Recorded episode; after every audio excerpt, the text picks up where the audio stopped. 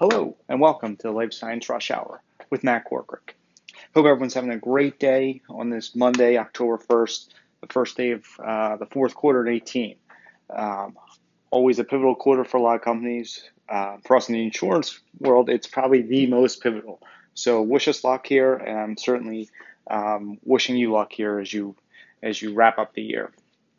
Before I get going, I also do want to give a quick shout out to my buddy Tim, who got married this weekend.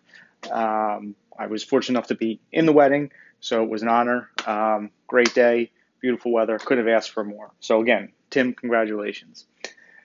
Um, today I want to talk about the um, the D&O marketplace for public companies. And why I want to talk about that is because there's obviously just been a slew of companies in the life science space going public. Um, I saw a stat um, that last week $520 million was raised in the public markets for biotech companies. So just a staggering number. I, would love to see what the what the total number of or what the total value of of money raised in the public markets this year is uh, from an IPO standpoint. So if anyone has that information, please send it over. Um, love to love to share it with everyone.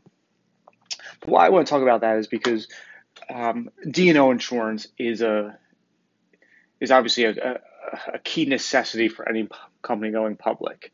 Um, and it's also usually quite a bit of a sticker shock for companies. Um, the private D&O market and the public D&O market and policies and, and pricing are significantly different.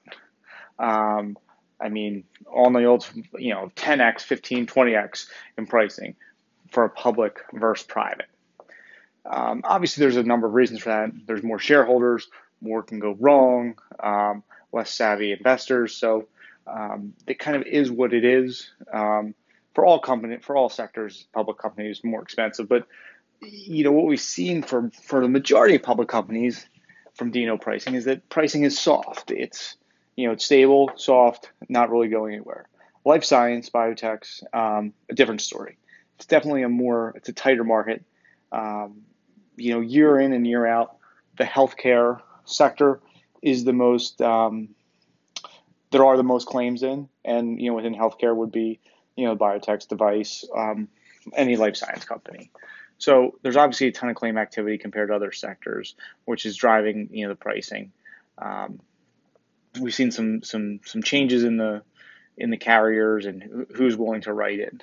But what is interesting is how the pricing differs between companies and companies. One of my competitors did a um, a survey um, of, of what companies are doing. And what was interesting is that the lower your market cap, the better your the, the, the more appetite there are for from insurers to write your risk. What was also not surprising, um, but just reconfirmed, is that the phase of your clinical trial has a great impact on your on the appetite is on the insurance marketplace appetite as well. Typically, if you're going into a phase, if you're in a phase three trial, that is really from an insurance company standpoint, the worst time to do D&O insurance. There's just so much that can happen. It's such a pivotal time for companies because um, really can make or break the product. Either going to go be able to go forward and and do an NDA, or you're not. And if you don't, there's probably going to be some some some real issues with your stock price, which ultimately lead to possible shareholder litigation phase one, phase two, there's a lot more going on. There's a lot less risk from a D&O standpoint. So when you kind of think about D&O insurance and you're an IPO, first off, the IPO is the toughest time. As most people know, within that three-year window of, of, of going public is when losses and litigation are at their highest. So just because you did your IPO last year doesn't mean you're kind of out of that window. You still have two or three more years, depending on when you did it.